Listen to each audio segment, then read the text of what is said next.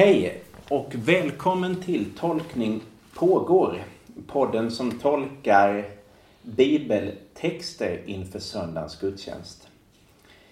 Eh, jag som poddar idag heter Ola Fornling. Jag jobbar som stiftsadjunkt för teologi och hållbarhet på Lunds stiftskansli. Och jag sitter här i huset med en kollega, Johannes Jörgensen. Du kan väl säga några ord Johannes om vem du är? Mm. Eh, jag jobbar här på stiftskansliet för eh, diakonala utvecklingsprojekt. Vi har ett projekt som stöds med Europeiska socialfondens pengar.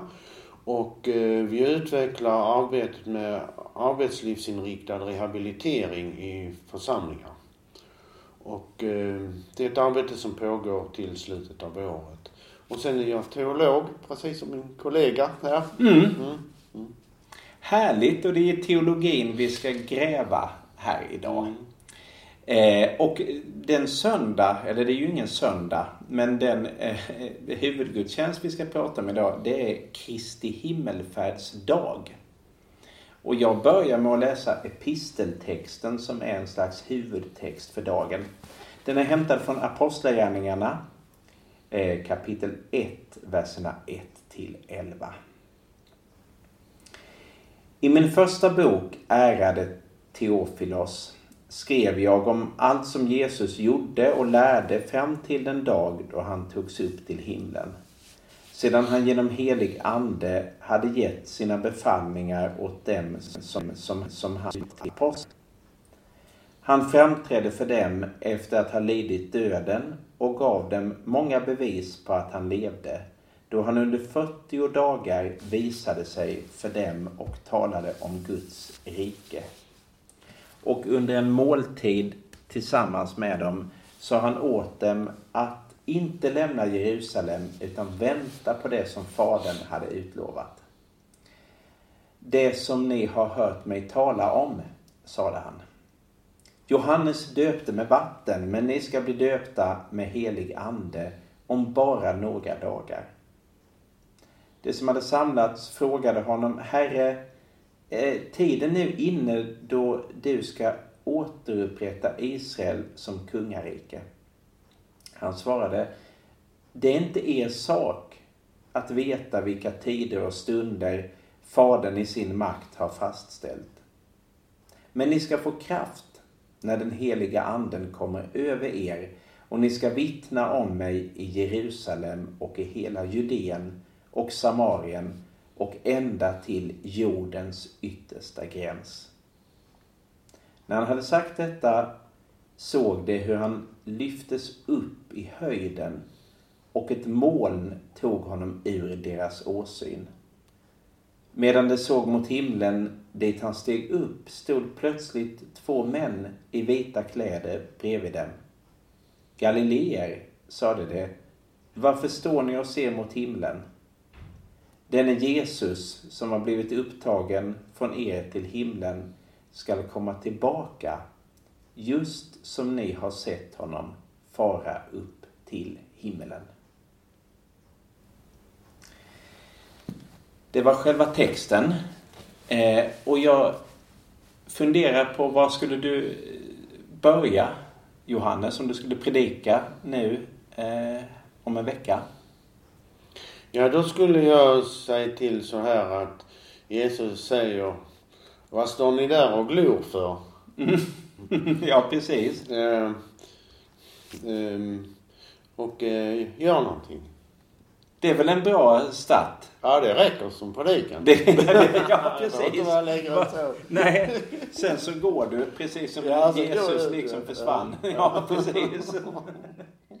vad vill du ha sagt med det? Eller vad, vad är det som fångar dig i den, den liksom meningen från den här väldigt, på ett sätt märkliga texten ju. Ja. Men, men vad är det som gör att, att det fångar din uppmärksamhet? Det är ju det att eh, de står där och tittar upp mot himlen. Och där försvann Jesus. Mm. Jag misstänker att det är så de måste ha känt sig väldigt sorgsna. För, för först så dyker han upp igen. Mm. Och sen försvinner han. För gott. Kanske är det så de tänker. Mm. Och kanske, de är väl inne i en sorgeprocess skulle jag säga.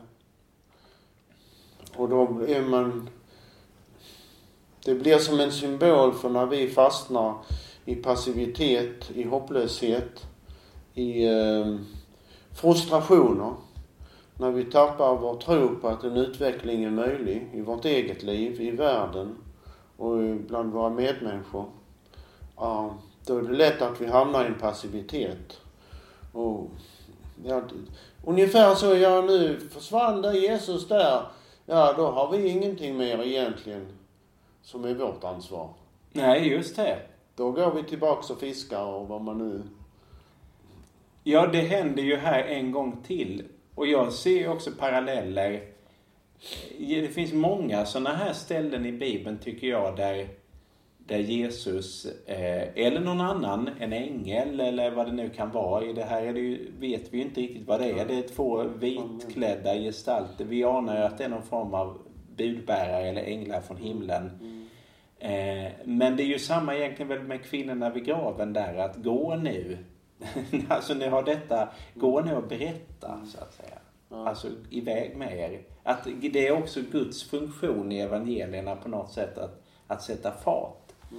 Och, och ofta står ju apostlar och lärjungar och kvinnor och män och lite frågande kvar liksom i, i någon slags skeende. Jag förstår inte riktigt. Nej, Tror det. Och jag tror det kan vara så att vi förstår inte meningen riktigt. Och det kan vara med vårt eget liv, det kan vara med andras. Det kan vara det som händer i världen. Att vi inte förstår. mm. Och då är det ju svårt att vara kreativ. Ja men det är ju det. Och samtidigt lever vi i den verkligheten där vi, vi kan inte förstå allt Nej. innan vi agerar heller. Nej. För om vi ska begripa allting så, så blir det liksom ingenting. Blir det ju, då blir det ju ingenting. För livet är ju förunderligt. Eh, Alltså både det rent praktiska livet och livet med Gud, tänker jag. Mm. Ja, det är tilliten som är så viktig. Hur vinner man tillit? Eller vad är det som gör att man får tillit? Ja, det är ju någonting man grubblar över. Alltså i, i, i den här texten så är det ju pingsten Ja, som var det stora uppvaknandet för lärjungarna. mm. Som förvandlade fegisarna till modiga människor. Mm. Så. Mm. Då, det var väl, skulle man kunna säga att de, det var där, först där de egentligen, där tilliten kom. Och som eh, ledde till att de var väldigt, blev väldigt orädda och, och modiga människor som slogs och kämpade för det som de hade upptäckt, för sin tro. Det är ju sant och pingsten snuddas ju vid i den här texten. Eller det finns ett löfte om en pingst. Skulle man, Ja. Kan man uttrycka sig så? Eh, för det står ju här om bara några dagar så, så kommer det att hända så att säga. Eh, och att det precis har skett under en måltid eh, tillsammans med dem har Jesus sagt då att de inte ska lämna Jerusalem utan vänta.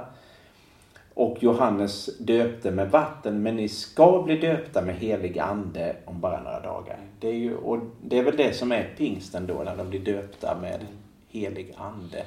Och det är där alltså att det, eh, det är väl apostlagärningen att eh, missionen utgår från Jerusalem Mm. och slutar i Rom. Mm.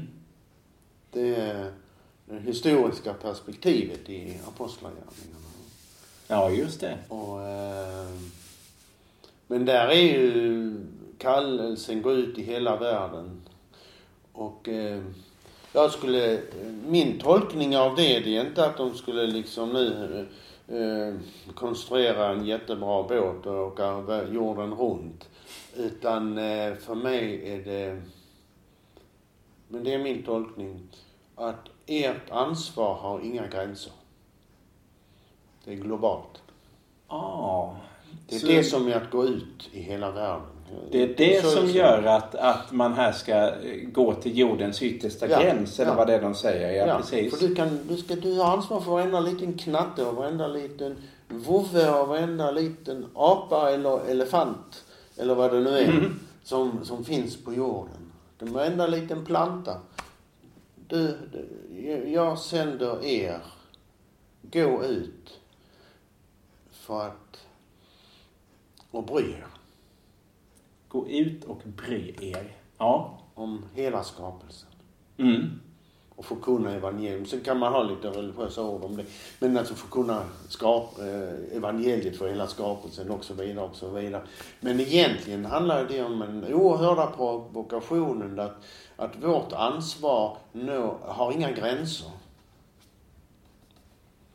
Och Nej. ännu mer som kristna. Va? När, nu när de slåss för sina gränser och så, människorna. Det är så totalt okristet. Mm. För Jesus kallar oss till någonting, att ta risken och att, att engagera oss för allt och alla. Det är ju en del som säger att den här, eller jag läste att den här dagen är lite liksom den kristnas myndighetsdag. Alltså det är då, det är lite som att, att ja det är inte vi som flyttar hemifrån utan, utan Jesus flyttar så att säga. Från det, sin fysiska närvaro när han har kunnat vara nära. Nu försvinner han och plötsligt så behöver ju vi då om det här ska fortsätta och inte dö ut så behöver ju vi, då är det ju upp till oss då. Och det är ju därifrån vi har den här egentligen apostoliska successionen som man så flott säger då att vi härstammar. Det har gått en linje från apostlarna till våra dagar. Det kan man ju tycka mycket teologiskt kring. Men en grundbetydelse är väl egentligen att, att ansvaret går vidare från generation till generation. Så tolkar jag det. Ja.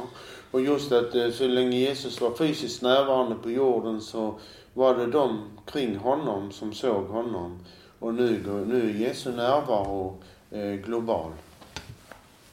Och då kan vi inte undandra oss ansvaret egentligen någon, någon människa. Nej. Eh, är ju är Ja. ett. Ja. Och det är väl det myndighetsförklaringen är ju inte att nu finns inte Jesus, nu måste vi göra det. Nej, nu måste vi upptäcka Jesus i oss själva. Mm. Och i världen och i, i, det, i de ting som omger oss. Ja. Det är det som är myndighetsförklaringen. Mm. Att nu, nu kan vi inte bara gå som Jesus som vår pappa liksom och följa honom och gå hit och dit och sådär. Nej, nu Mm. gäller det att du upptäcker Kristi närvaro i hela skapelsen. Jesus som medskapare när världen blev till och som fortsätter att skapa genom oss. Och det talas, ja men absolut. Och det talas ju här också om måltiden. Att, att, och det gör det ju på andra ställen också. Men att, att det sägs ju då att när, under en måltid tillsammans med dem sa han åt dem och så vidare. Och innan, jag tänker det, Jesus finns ju på något sätt i, i allt. Eller, eller finns ju närvarande i, överallt i, i och med detta. Men det finns ju också specifika ställen där man kan hitta Jesus, exempelvis i måltiden. Det tycker jag också är intressant att, att fundera eller kontemplera lite kring. Det är ju det som är egentligen kyrkans gemenskap som ursakramentet. Mm. Så. Och sen så de andra sakramenten har sin plats i kyrkans gemenskap. Och då blir kyrkan som gemenskap och sen så förtätas det i vissa saker som måltiden och, som, och så. Eh, Men det blir ju då ett tecken för den när, Gud, Kristi närvaro som finns i hela världen. Mm. I bästa fall blir vi det. Mm. Det är vår kallelse att Mm. vara det. Sen gäller det att leva upp till den kallelsen så mycket som möjligt och vittna om vår tro. Precis, men däremot så kan vi ju inte skapa tron själva. Hur mycket nattvard vi än tar eller hur mycket vi än går i kyrkan. Jag tror att det är viktigt också med den, den liksom kyrkliga praxisen. Att, att, att vi har det här som hjälpmedel och det, kan, det ska vi vara glada för så att säga. Så jag, jag tycker det är viktigt att liksom att nattvarden är en, en praxis där, där vi tror att Jesus är speciellt närvarande. Men vi ska ju inte tro att, att det är någon formel där, som skapar tro.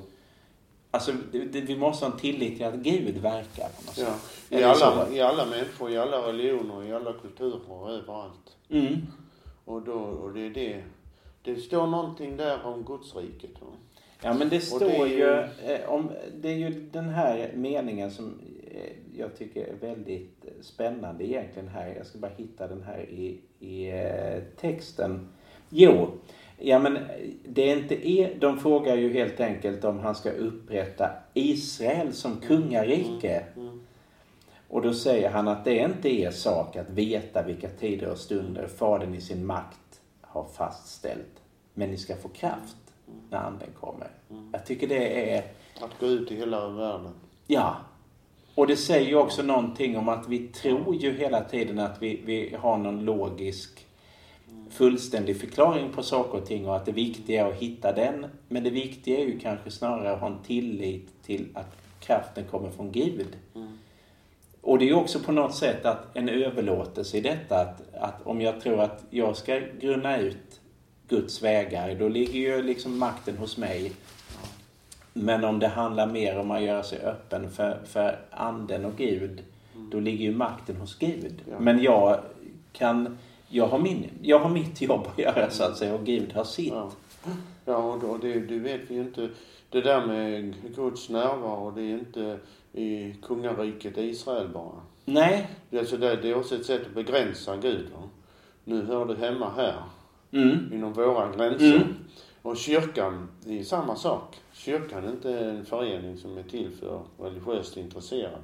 Kyrkan är ett redskap i Guds hand för att förkunna Guds rike i hela världen. Och eh, som jag var med på någon sån här missionärskurs en gång, så först så ska missionären vara helt tyst. När missionären har upptäckt Kristi närvaro i dem han går ut till, då kan han möjligtvis börja föra en dialog. Mm.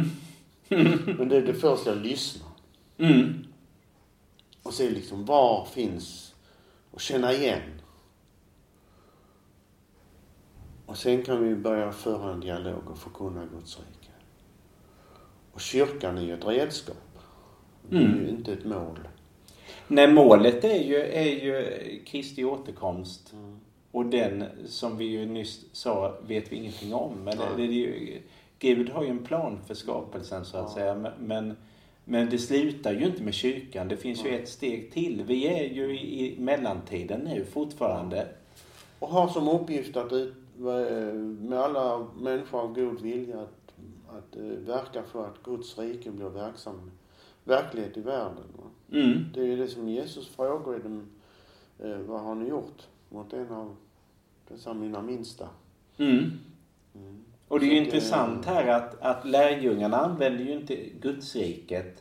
Utan de säger återupprätta Israel Ja. som kungarike. Ja. Alltså, ja. hur kan vi, de, deras idé är ju snarare, hur kan vi göra något världsligt av detta? Ja. Det är ju deras Ja. tanke. Och Jesus säger ju på något sätt, det är inte er sak. Ja. Utan gå ut och vittna, gå ut och beblanda er med jorden. Ja. Och vad som sen händer, ja det, det, det, får, vi se, Mm. får vi se.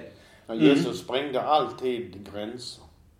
Mm. Människor satt- satte upp gränser och Jesus sprängde dem. Och idag är det väl en dag då som där, där det verkligen är tydligt att här går, här sker något gränslöst Ja. så att säga. Ja. Och sen eh, tror jag det är viktigt att, att eh, de här människorna hade inte upplevt pingsten. Medan det har vi. Mm. Så vi läser texten utifrån en, en eh, pingsterfarenhet. Mm. Och det, och det tror jag är, är, viktigt att, att se det. Va? Att, eh, att får vi, vi upplever det där som står i den texten utifrån ett annat perspektiv än de människor som eh, beskrivs här att de gjorde. Va? För att de hade inte koll på det nu. Det fick de efter pingstdagen. Mm. Ja, här får de ju bara löftet. Ja, ja. Men, men de har inte... Det blommar ju ut liksom Ja. fullt ut på pingsten Ja. på något sätt. Ja. Kristi närvaro som den uppståndne Kristus. Eh, blir tydlig där. Mm. Genom den helige Ande. Mm. Så det är... Mm, det hade ju de här människorna inte riktigt varit med med nu. Men de hade fått löftet. Ja, men de är fortfarande, vi är fortfarande, om vi går med dem så är vi fortfarande lite i ambivalensen. Någonting ska ja, bli klart ja. en liten bit längre Ja, fram så att säga. Och texten öppnar upp det som är vår kallelse, att den är gränslös. Mm. Men kan, ja, inte, kan, kan inte det ge ett krav, det här gränslösa, kan jag ibland? Eller vad, hur ska man förhålla sig till det? Så, Jag, jag, jag, jag tror det kan vara väldigt konkret. Att vi, vi människor sätter ju ofta gränser på många sätt. Alltså den innersta gränsen den är ju att vara egoist, att bara tänka på mig själv. Sen tänker vi bara på min familj. Och sen tänker vi på ukrainska flyktingar, men vi tänker inte på de som svälter ihjäl i Östafrika, mitt framför näsan på oss. Och så vidare, och så vidare. Och eh, vår tro utmanar oss nog där. mm. Riv de här barriärerna för solidaritet och, eh, och medkänsla. Och, eh, och det är det som jag tror är Guds rike som står i. De pratade om Guds rike. Va? Pratar Jesus med dem. Eh, och det är det. Det är gränslöst. Och, eh, och det är vi inte. Så det är något vi ständigt, tror jag, får kämpa emot. Mm. Att vi sätter upp gränser och Jesus sätter inga gränser. Och jag tänker också att ett sätt att hantera det här är ju att vi är också så fi- fixerade vid att snabba resultat. Mm. Och det tror jag också är en nyckel till att vi blir modfällda. För man men vad ska jag göra åt klimatkrisen som jag jobbar med? Eller mot fattigdomen? Herregud, om jag hjälper någon här. Det finns ju så. Men, men det, är inte, det är också lite det här att det inte är vår sak. Le, kan vi leva för vår nästa i nuet? Och, och den, de som vi liksom ser och, och, och kan påverka. Sen, sen får någon annan skörda. Eller någon, annan- så det, och det kan, våra handlingar idag kan ju skapa någonting positivt längre fram också. Att Ja. hela tiden ha den ödmjukheten tycker jag hjälper mig. För vi är så resultatfixerade. Ja. Nej, jag har ju det, det som vi jobbar med då. Vi, Mm. vi eh, jobbar med människor som är väldigt sjuka, som behöver komma igen och återhämta sig. Och våra församlingar är ju en fantastisk plats för återhämtning och gemenskap. Och, eh, men eh, vårt mål är ju inte att alla ska komma ut i jobb. Nej. Utan vårt mål är att människorna ska återhämta sig och, och, och bli... Få det bättre. Och oftast, för de som kan, så ingår ju då att, att jobba. Det är jätteviktigt. Men kanske inte alla. Och om det är människor som inte orkar det, inte kan det för att de är för sjuka. Eller för att de inte får något jobb eftersom ingen vill anställa dem. Så, eh, så är det ju inget misslyckande. Och det, det tror jag är, är jätteviktigt. Och... Eh, ja. Ja, för rädslan för att misslyckas kan jag känna det är också många gånger det som gör att man inte vågar närma sig en medmänniska eller, Mm. Eller gå över den där gränsen. Mm. Alltså förstår du? För jag tänker att, att, att hjälpa min familj, då förstår jag hur Mm. saker och ting funkar också. Och det kan ge resultat. Men att möta en romsk tiggare och börja liksom socialisera med den personen eller vad det nu kan vara. Mm. Det, då är jag ute på en mark där jag inte riktigt fattar hur jag ska orientera mig. Och det är nog det som gör att jag ibland inte vågar det så att säga. ja. Mm. Och då är det... eh, Då är man heller inte överlägsen. Nej. Då är det heller inte så att jag kommer och jag har någonting som du inte har och så du ska få det av mig. Nej. Utan då är det ett ömsesidigt utbyte. Mm. Och då är vi värnlösa och sårbara tillsammans. Så på ett sätt, Ja. som jag tolkar dig, så ska vi också söka oss mot det lite osäkra. Ja. Om vi ska gå Jesu väg här. Nej. Det är ju kallelsen att gå ut i hela världen. Det är ju inte för att göra alla på hela jorden till kristna. Det har vi ingen aning om. Nej. Det har vi ingenting med att göra. Det är den helige Andes sak. Eh, och det är ju mycket väl så att eh, andra människor i andra kulturer och andra religioner och så, ja det är så. Och att de kan lära oss någonting om mm, vem Gud är och hur det är att vara människa och allting. Eh, så är det ju. Så att det är en... Jag eh, har lite svårt för ordet mission. Alltså skillnaden som vi gör mellan mission och religionsdialog. Mm. För för mig är mission också dialog. Där vi alla förändras. Mm. När vi möts. Och det är en risk. Och det är det som det går ut till jordens yttersta gräns. Mm. Att, eh, att våga öppna oss. Inte stanna i kungariket Jerusalem eller Israel Nej, just det. med skyddsmurar och grejer.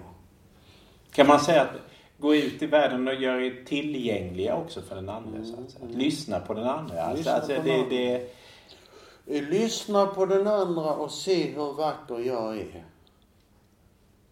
Jag som är närvarande i människan. mm. Och kulturen. Du tänker att det är Och- Jesu ord liksom att, ja, Ja. precis. Att vi upptäcker Jesu närvaro. Alltså skönheten i skapelsen. Och i, i andra religioner, i andra kulturer och så vidare. Då blir det ju...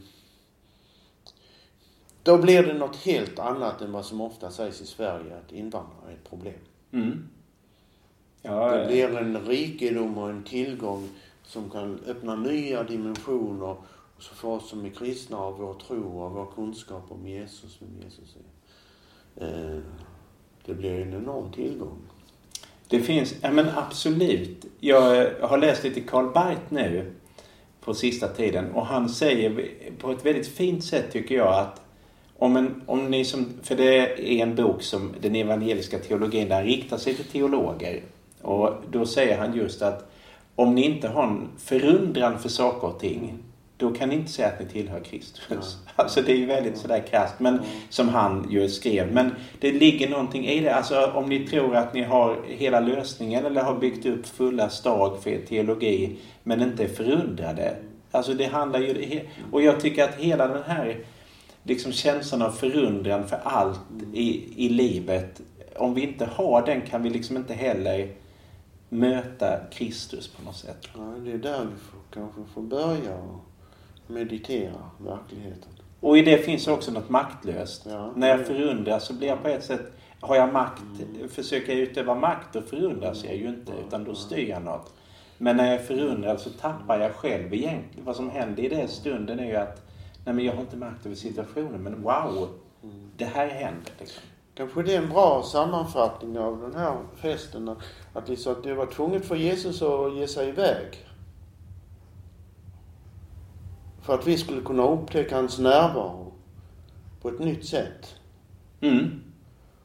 Och eh, att vi är kallade utmaningar att inte bygga upp kungariken med fasta gränser och med försvarsmurar. Och att kyrkan får aldrig bli det.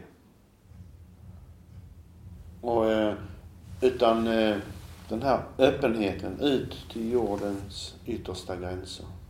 Och vi har ju det i den så här så kallade globaliserade världen. Det är ju inte så att vi måste åka till, till Sydpolen för att komma till yttersta gränsen. De är ju här mitt framför näsan på oss.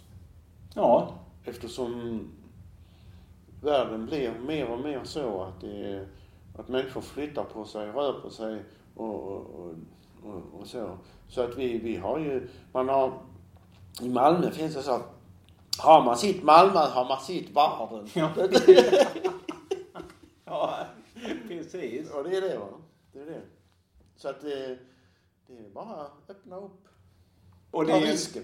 ja men och det är ju en häftig tanke för att avsluta det här spännande avsnittet att, att gränsen jag kan ju vara världens mest globaliserade människa men ändå vara väldigt begränsad i mitt, mitt inre. Och jag kan leva på en liten yta och, och leva väldigt gränslöst. Ja. Det finns någonting vi kan hitta här i att öppna upp Ja. även där vi är så att säga. ja. Det är det man kallar kärlek kanske. Kärlek, förundran. Det finns en kraft i den här texten tycker jag som vi kan ta till oss på ett ett sätt som manar till ödmjukhet också. Ja. Då får det vara slutorden Johannes. Ja, Stort tack slut. mm, ja, och ett fint samtal. Och jag önskar både dig och lyssnarna en fin Kristi himmelfärdsdag i denna vackra försommartid. Tack för att du har lyssnat.